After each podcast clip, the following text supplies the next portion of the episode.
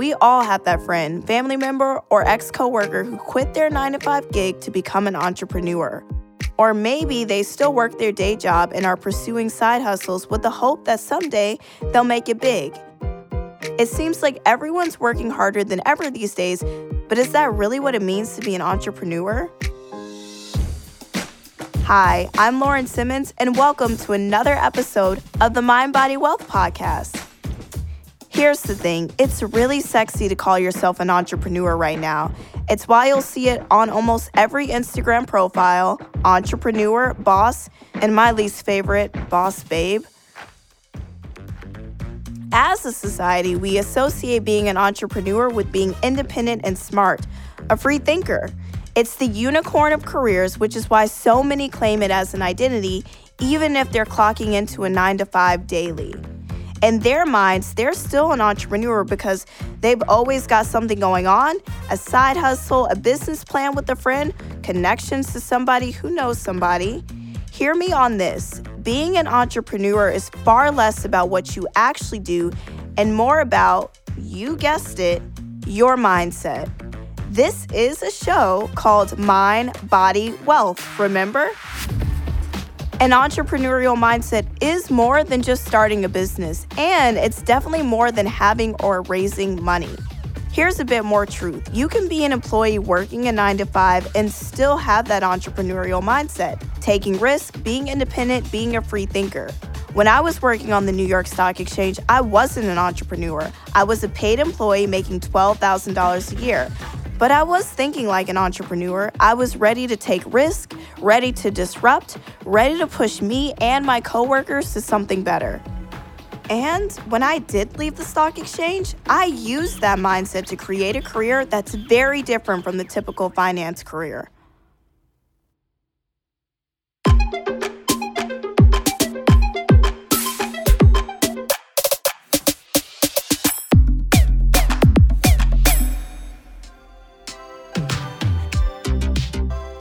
Want to hear from an expert entrepreneur? Today we're talking to one of the best. Meet Sophie Bakalar, co founder of Fable and partner at the Collaborative Fund. At just 17 years old, Sophie was hired by a fixed income hedge fund. Now, if you don't know what any of that means or why it's important, that's okay. Here's what you need to know. Working for a hedge fund means dealing with bank and corporate bonds, convertible notes, and so much more. But what you really need to know is it's working with a lot of money that isn't yours in a world that is the very definition of the old boys club. Stop for a minute and imagine a high school senior managing pensions and negotiating trades. Sophie was that good, is that good. So good that her company kept her on while she went to college. Later, she launched the Collaborative Fund, a venture capital firm that invests in for profit companies that have a social mission like Daily Harvest and Kickstarter. And during all of the craziness of 2020, she found time to found another company with her brother, Jeremy. Her latest company, Fable, is an e commerce brand focused on solving problems for pets and their humans through thoughtful product design for everyday things like pet carriers and leashes. Talk about the entrepreneurial mindset in action, having a problem, and finding a solution. Now, let's find out what it means for Sophie. All right, Sophie, let's get into it. In your opinion, can someone be groomed to be an entrepreneur, or is this something that's just in you? Yeah, I think there are a lot of people who would not anticipate being a good entrepreneur that end up being very good ones.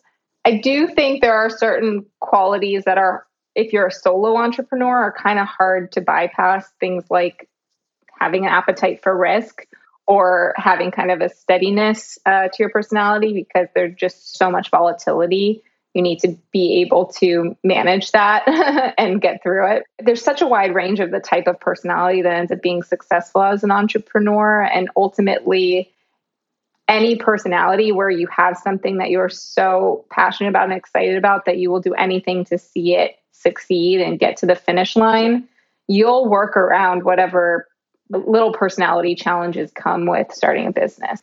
I often tell entrepreneurs who come and pitch to me at Collaborative Fund, I've seen thousands of pitches in my life, right? I've seen so many. There's such a range. And a decent percentage of them, you'd be surprised, come in and they're so nervous. They're like sweating, their voice is quivering, like almost having an anxiety attack right in front of me. And I always say, look, don't hide it, don't ignore it, don't worry about it. I've seen that so many times. And some of those people go on to start billion dollar businesses. Be nervous, it's fine. I'm not judging your nervousness. I'm judging, I'm not judging anything, I guess, but I'm evaluating your business idea. And so don't let things like that get in the way. You don't have to be this prototypical, like, you know, suave, smooth talking business person. Be human, be you. I love that. I do think the common denominator of most entrepreneurs, I would say, is this and yeah, you basically said as well, but this hustle mentality, like you continue to move forward, you believe in your vision, you don't let external voices crush your vision because oh my goodness there will be so many people that will do that. So many. When you were first hired at 17 by a hedge fund what was that experience? Did you know what you were getting yourself into yeah, I absolutely had no idea what I was getting myself into. I had no idea what a hedge fund was at the time. I had great aspirations to be an epidemiologist. I wanted to go into public health when I was in high school. And getting this job at hedge fund was really a way to get out of serving fish at a seafood restaurant that summer, which was my backup plan. I had just gotten a job at this just horrible divey restaurant to help pay for college in the fall. Then, really, just by luck, ended up getting this internship and then job at this hedge fund via a classmate of mine in high school. Yeah, again, I didn't know what a hedge fund was at the time. I knew that you had to be good at math. That was the only reason I got the interview is you know, when you're in high school, everyone kind of pegs you as something. You get into a little box, and I was the math girl. So that's how I ended up getting the interview and ended up ultimately getting the job. For a kid at the time, and especially a kid who loved math, it was very exciting. It's a lot of people shouting and picking up phones and doing deals and making trades. And you have to think on your feet really quickly. You have to do math very quickly in your head. And it was exciting. Um, and I think that's what kind of kept me going with it, even though it, it certainly wasn't my life's passion. It wasn't the thing that I was trying to do with my career, at least at the time.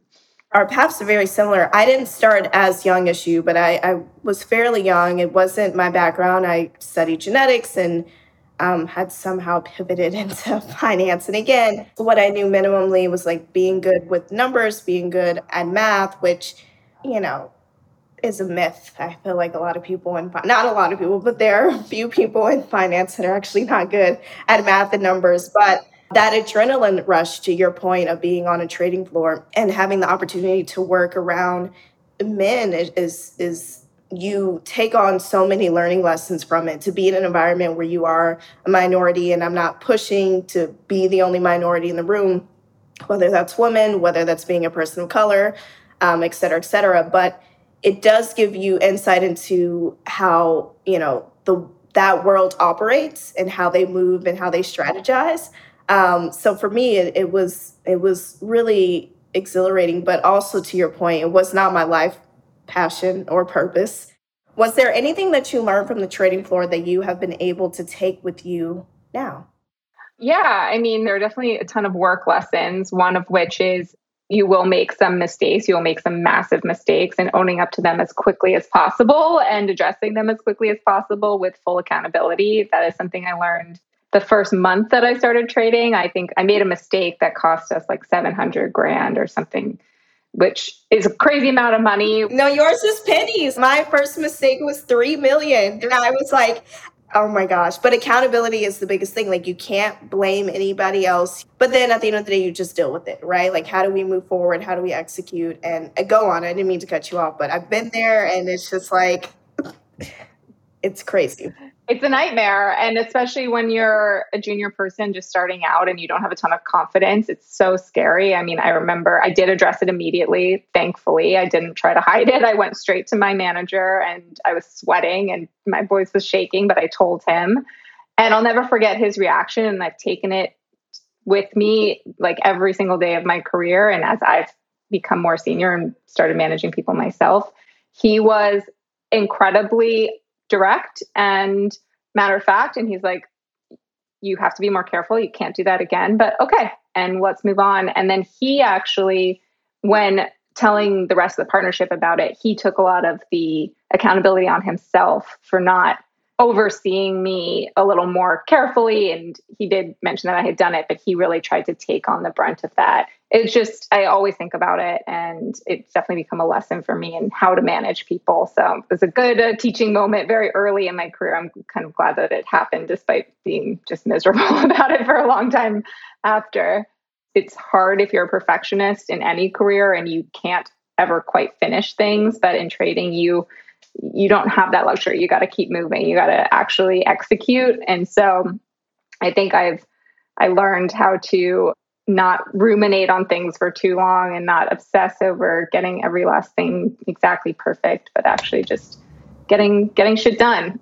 No, really, that's all you can do. And I think we as women, we often will do the obsessing, we'll replay situations in our head over and over. And and at that was kind of alluding to what I was talking about earlier. I was like being in a room with majority men. Well, I was the only woman, but being in a room with all men and learning how they process things. And one of the things that they don't obsess. And we have these direct conversations. We might even argue. We might even get mad, frustrated, and then like the next five minutes, not as if we like skipped a beat. And that's one of the things that I truly embrace and I try to use just in day to day life. Like that moment was that moment. Now we're at the next moment. And how do we just move forward in an optimistic, positive mindset? You just reminded me of one other thing that I learned, which is harkening back to your statement about not everyone in finance actually being good at math learning that a lot of successful people are not good at anything was an important lesson early on. And I think it helped me bypass some of that imposter syndrome that I know so many people um, in my life suffer from. It was like, honestly, a lot of these people that you encounter are like pretty mediocre despite being very successful. And I try to remind myself of that if I ever feel like I don't belong in the room. It's like, there are a lot of people who don't belong in the room. It's that, but then it's also just like making it up in real time. I previously had a boss where he was having a conversation and someone asked the question, and I had been around him long enough to know when basically he was BSing an answer. And just by the way that he like carried himself, he had his shoulders back, he held his head high, he went on a 10 minute tangent of like absolutely nothing. And I realized this, he has no idea what the question is or how to even answer it.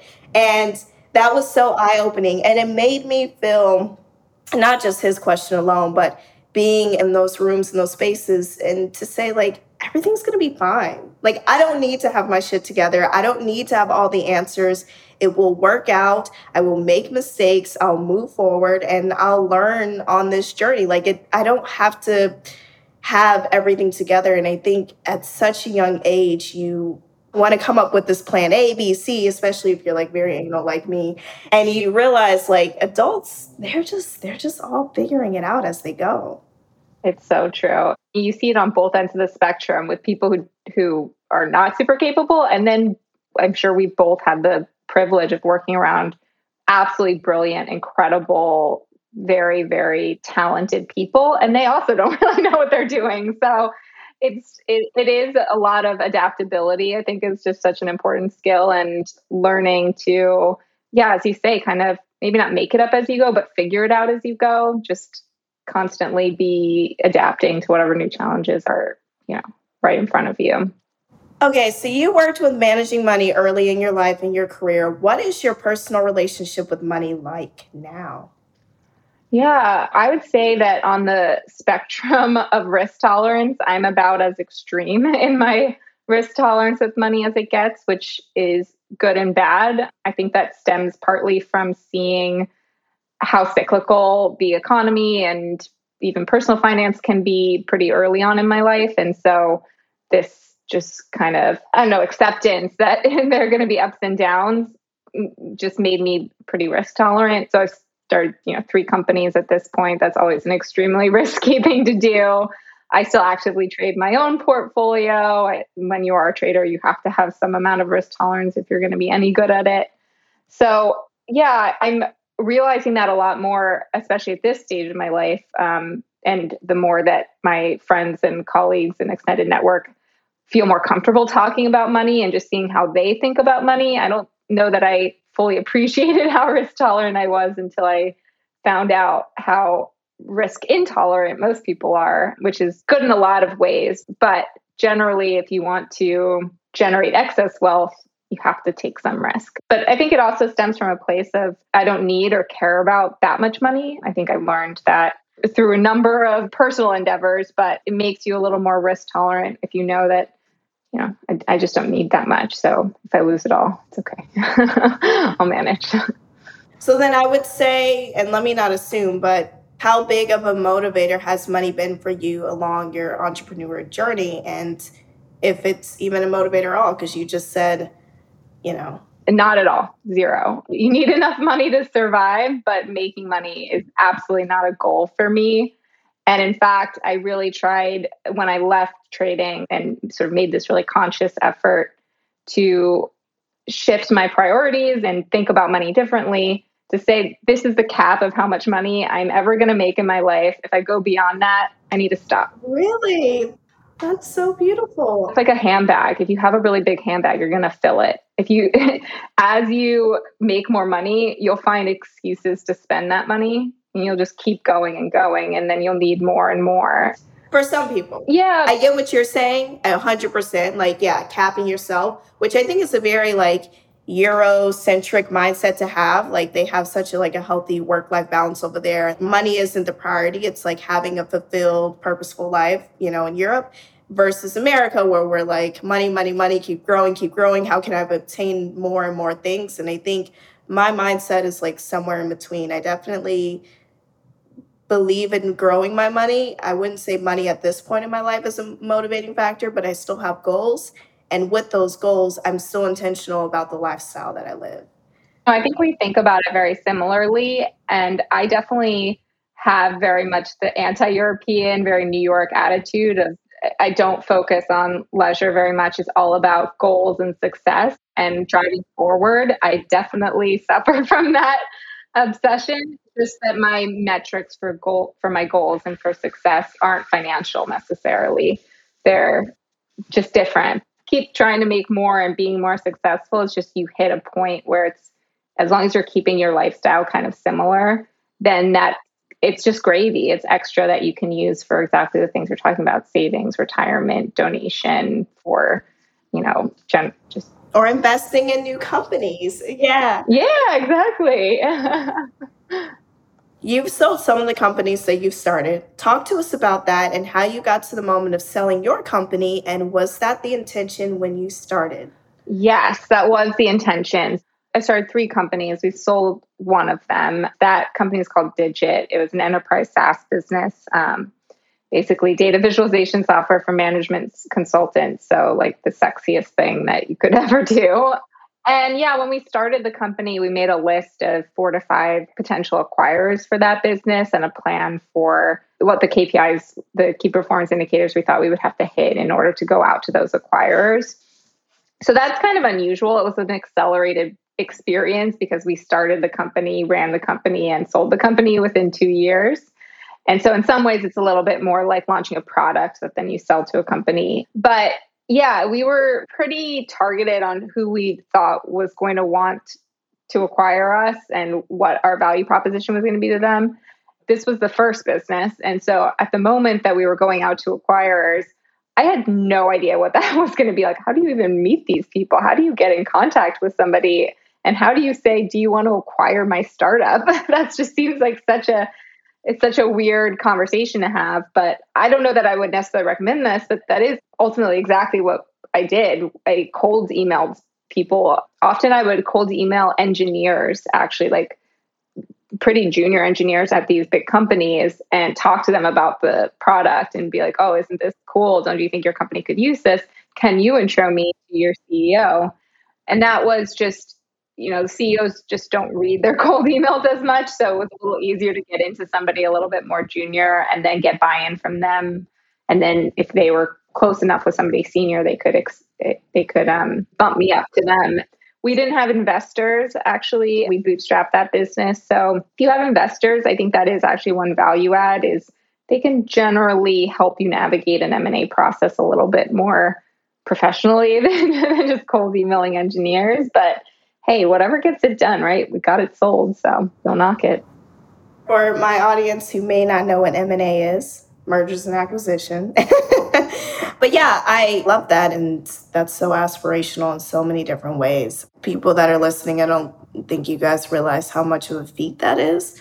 And especially, and I hate like saying the elephant in the room, but being a woman and doing that, it has so many challenges. So, I mean, goodness, Sophie, it, like kudos, like amazing. I mean, I know you don't need me to say that, but like, that's... oh no, thank you. I mean, these are the kinds of things that in the moment feel like you're scrambling to survive. You're like, I, we we're down to our last penny. We have to sell this business. I'm emailing everybody, and it's just chaotic. And then the actual process of selling the business and the legal hassles are just so overwhelming that you, I think, forget kind of that it, it is a hard thing to do and it's something to celebrate do you have a vision board? Like, how do you come up with your ideas? Do you, or some of your big goals? Is it more like strategic, like, okay, I'm starting the 2021 year and this is what I want to do? Or is it something that you have a journal? Or can you talk a little bit about that? Yeah, actually, all of those things. Anybody who knows me knows I'm a crazy avid journaler. That's one of the things that I've done basically my whole life. And I find is just one of the easiest and best ways to find gratitude in your life and also slow down your life a little bit. It's like, I, think when you are spending the time to recognize every single day has something to it that is worth noting in your journal and also doing a little extra introspection. The days don't fly by the same way. People are always saying to me, like, oh my gosh, feels like the year just blew by and I didn't do anything. I never really have that sensation because I think I spend a lot of the time in the moment. And then I don't have a, a vision board that's visual. So I guess it's a dictation board, but I have kind of a, a sheet in my journal that I keep, which is kind of a vision of what a perfect life would be and what I most want my contribution to the world and also my everyday life to look like. And so it's just something that I can I keep fine tuning and making more and more specific and driving towards. I think it's helpful, even though it's constantly changing, to just have that orientation. Yeah, I just think it's very easy to be busting your ass and, like, really, especially in New York City, to just be driving towards something and then to get there and then find the next thing to keep driving towards. And so, knowing that when you achieve certain goals or when you get closer and closer to that vision, again to celebrate them and acknowledge that you did it and enjoy it.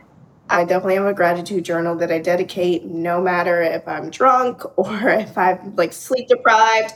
Every single day I make a note to write at least one sentence and I mean I usually write way more than that, but one sentence of like something I was grateful for that day. But I was especially in a place like living in New York City, achieving some of my goals that I had my journal and then I would have this high of like, oh my God, I achieved it. And then the next day, like, okay, so what's next?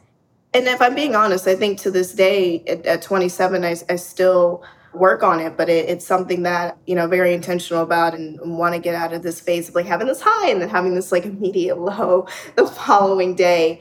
But I think in some ways what helps is having that gratitude journal. And especially when I go back, I just finished a notebook yesterday and I started a new notebook today. And I didn't go back and read the whole journal, it's 400 pages, but I was just skimming some of the my entries and I'm like, oh my goodness, like I did this, which is, you know, so crazy to, to think about. So you talked about how you've started several businesses with your siblings? What is it like working with your family? How do you navigate the personal professional relationship boundaries? In terms of working with family, I think it's a very different dynamic than working with a friend or a stranger, but there's often a stigma against working with family. It's one of the it's one of the questions that a lot of venture capitalists will ask. Often it's a if not a red flag, at least a yellow flag. But it's shocking to me because when you look at business historically, first of all, let me just say business is incredibly personal. Anybody who says otherwise, at least in the startup world, it's incredibly challenging. And so there's emotion involved. There's just no way that you can escape that. It's an emotional business. So there's going to be emotion involved regardless of who you're working with. For my perspective, the thing that's most important with a co-founder at least or somebody that you're working with very very closely in a business is you want to kind of going back to the beginning of our conversation you want to address things very quickly and move on from them very quickly. You get a few seconds to deal with something. There are always problems. You want to be able to just address it and move on. And for me at least i have a lot of siblings but th- that is a sibling relationship. It's like you have trained your whole life for quick fights and quick recovery. That is like the training ground for a founder relationship. Whereas if you're working with a friend or somebody that you only have a professional relationship with, you have to spend a lot of time kind of tiptoeing around things and measure language and worrying about are you going to offend them? And you have no backup plan. So you better make sure that it works.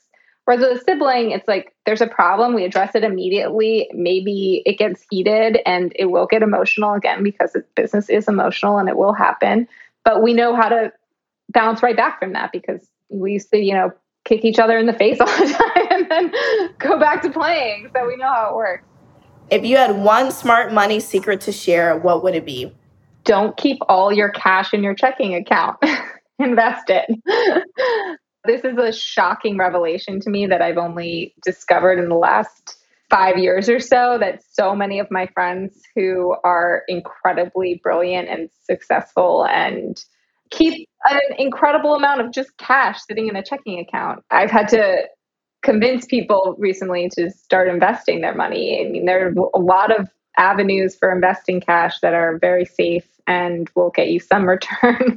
keeping all your cash in a checking account is like just keeping your cash under a mattress. Nobody should be doing that these days. No. Can you just give a few examples of where to invest? Yeah, I mean, just any uh, robo advisor. I always recommend Betterment. I think Betterment is great. But yeah, it's very easy to do quick onboarding and put in your goals and your risk tolerance and invest in something that's relatively safe. Don't put all your money, all your savings into stocks, but you can easily find a portfolio that's pretty low risk, but will get you something over just, yeah, cash. Thank you so much, Sophie. I really appreciate your time and I love how dynamic this conversation was. And this was fun. And I'm so grateful for this conversation today. Me too. Thank you so much, Lauren.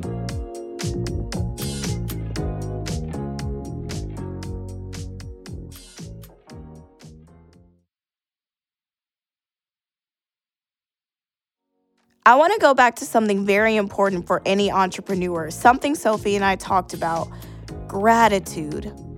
Gratitude for the places we've been, and gratitude for this crazy world of entrepreneurship we're in, and maybe you're in. So, my personal favorite, I recommend keeping a journal like Sophie and I do, because often, especially as women, we tend to discount the things we've done. I'm talking money moves, achievements, entrepreneur moves, even personal milestones. You might not need a journal, but it's always good to take a moment. What have you accomplished? What have you been grateful for? What have you learned? Gratitude is part of the practice of reflection, and that is how you grow. It's vital to your success. I'm young, but I've realized that life is a loop in so many ways. You're gonna find yourself in similar situations over and over again. That's going to happen in a nine to five. That's going to happen as you build a business or two or three. That's going to happen in relationships and even in friendships. Are you learning as you go through these similar situations over and over? Without a reflection practice, it's hard to allow the lessons to really sink in. I want to close this episode by giving you what I believe are the three aspects of the entrepreneur mindset one, you have to have self awareness. You know who you are, you realize that you know yourself better than anyone else, and that will serve you. You won't allow external voices to come in and change your mind.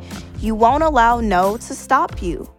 Number two, you've got pure grit. You will stop at nothing to achieve your goals.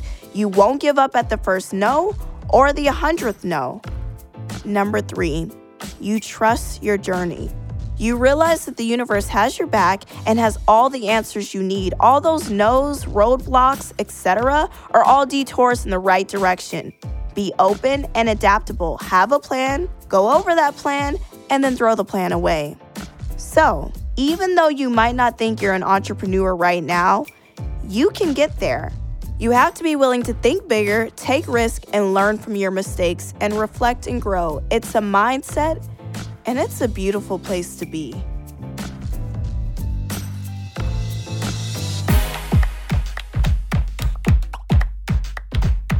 Join me, Lauren Simmons, on our next episode of Mind Body Wealth dropping next week. Be sure to follow Mind Body Wealth only on Spotify. Until next time. Mind Body Wealth with Lauren Simmons is a Spotify original production from Best Case Studios. It's executive produced by Lauren Simmons and produced by Ayana Angel. From Spotify, executive producers are Gina Delvac and Jifa Yador. Producer is Tiara Darnell. Executive producer for Best Case is Adam Pincus. Our associate producers, Ali Gallo, Aaron Allen, and Stephanie Geary are the editorial directors. Our editor is Dean White. Thanks to Marmoset and Five Alarm for this music. And special thanks to Kevin Pham, Lauren Chin, Colin Frederick, Hannah Lebowitz Lockhart at Best Case, Evan Tarantino, Free Bird, Amanda Long, Jordan Tochinsky at Spotify for production support, and Ashley Acevedo and Arabella Roberts at Artists First.